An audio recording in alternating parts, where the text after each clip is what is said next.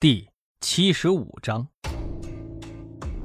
听到葛警官说完了来龙去脉，汪旭东也明白了，难怪他们上级不同意交易对方账户的持有人呢，才十五岁，这不明摆着被人盗用了身份呢吗？所以才不同意浪费资源。但是吧，我是真不这么想，我还是觉着应该调查一下。葛大叔摸了摸光头，嘿嘿，所以我就自己偷偷过来了嘛。汪旭东哭笑不得的问道：“嗯，那您这调查出什么线索来了吗？”哎，这刚才不跟着呢吗？我跟你说啊，这孩子警惕性可高了，发现了我以后，竟然故意和朋友分开了，怎么好像还挺会保护别人似的。他最近是不是出了什么事儿啊？葛警官，您不知道啊？这孩子前几天被绑架了，差点死了。哦，原来这样，那难怪了。那没什么事儿了，我先走一步了啊，小兄弟，不好意思了啊。葛大叔正准备要走，却突然又回过身来，钻上了车。哎。小伙子，葛大叔说着，指了指路口旁边两个小混子，问道：“那俩人你眼熟不？”汪旭东仔细看了看，摇摇头，他没印象。哎呀，那就怪了啊！那俩人是我们那边的地方势力啊，他怎么跑这儿来了？走，咱俩下去问问。汪旭东反正待着也没啥事儿，就跟着下车了。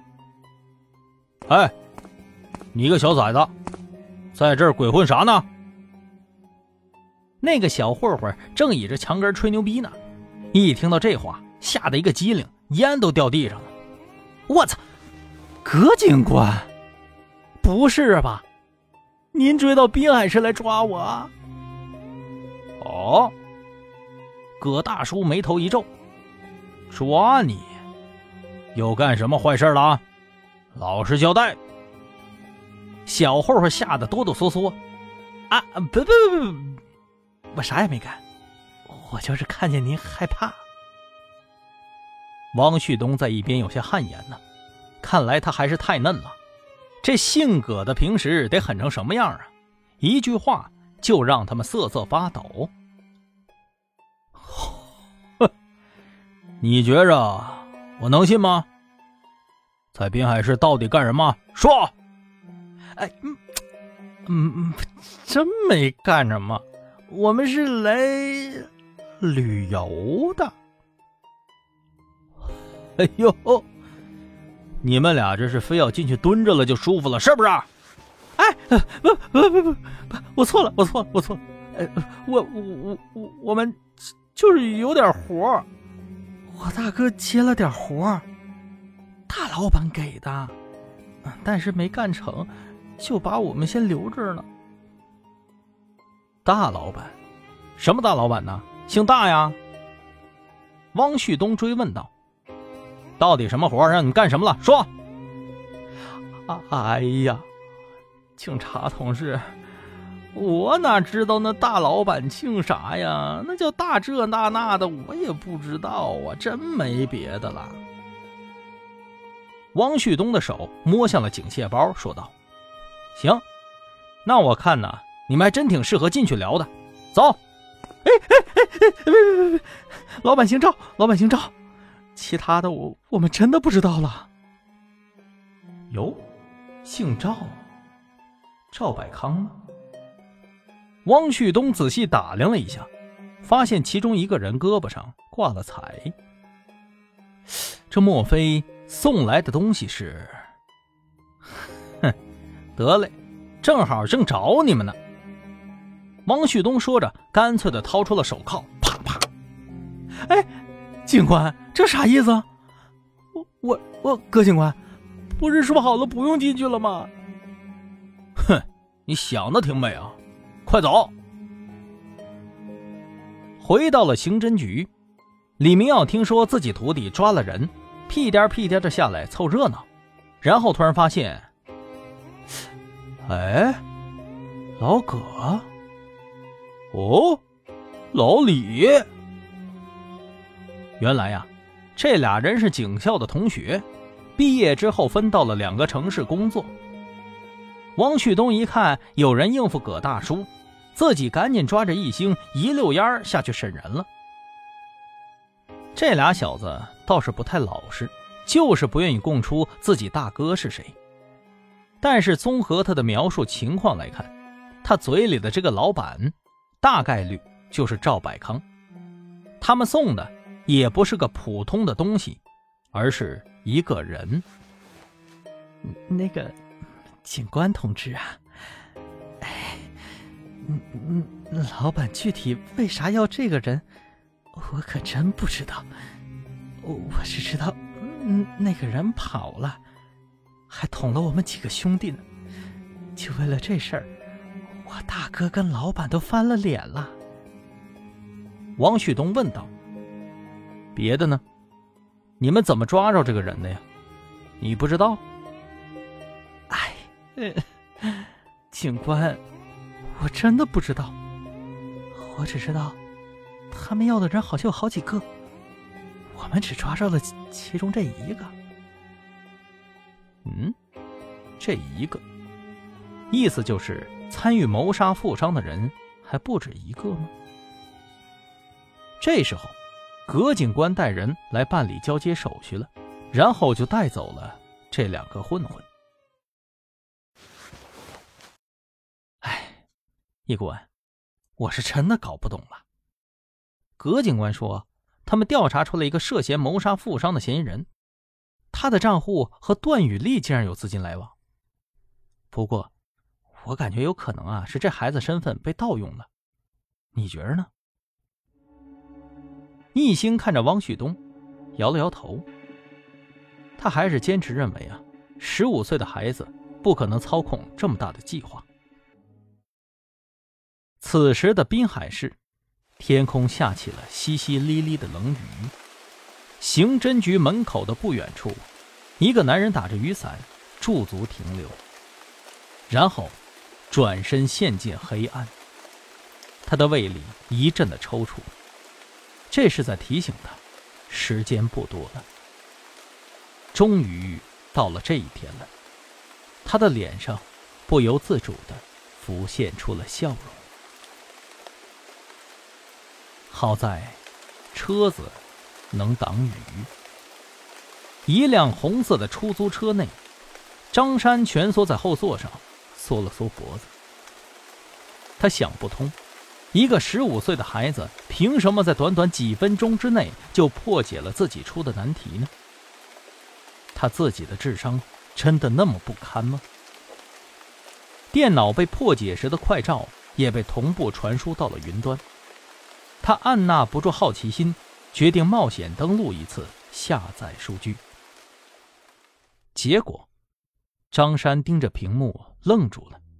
正当他沉迷其中的时候，突然屏幕上弹出了一条消息：“我知道黑白天使在哪儿。”你是谁？张山警觉的问道：“你为什么帮我？”我是你的老板。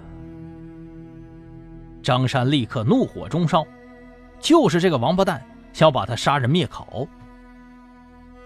别着急，我知道你生气了。这只是一次考验，我想知道你是不是真的合格，可以合作。恭喜你通过了考验，所以现在我要帮你了。张山迟疑了。他到底要不要相信这个人呢？会不会是警方的诡计呢？怎么着，五十万就够了呀？不想要后面的尾款了吗？张山看着这行字，有些动摇。你到底想让我做什么？哼，这次啊，不是我想做什么了，而是你想做什么。我帮你找到仇人，后面的事儿就是你自己的了。我只是在帮助你而已。一星在自己的公寓里看着网上的消息，福利院的新院长上任了，还公布了这些年福利院收养的孩子们的合照。一星四处翻着，大概一张十年前的照片映入眼帘。第一排的这个小男孩，戴着一个大大的眼镜，看上去有些滑稽。铃，铃，铃。他桌案上的座机响了，一星一愣。这个座机一直在角落里吃灰，他根本就没告诉过别人这个座机的号码。看了看表。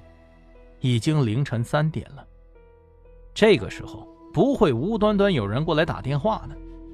一星果断的摁下了录音键。易教授，你好啊！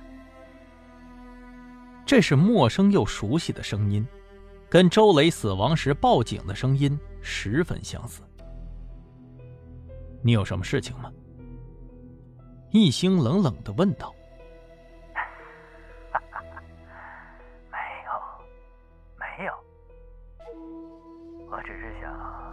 耽误您几分钟，跟您做一个小游戏。请问，您认识一位叫苏云月的小姐吗？易星正要开口回答，就听到电话里头传来一个女人的声音，喊着“小心”，接着就没了响动。各位小耳朵们，大家好，我是小千。这个故事大家听的。开心吗？在这里啊，我有个小小的请求，在您力所能及的情况下，欢迎大家给这部免费的作品打赏，或者加入我的新米团，畅听免费专辑中的单条付费声音。为什么呢？因为这本书是正版授权来的，从版权费用到后期的制作费用，都是我自己掏钱承担的。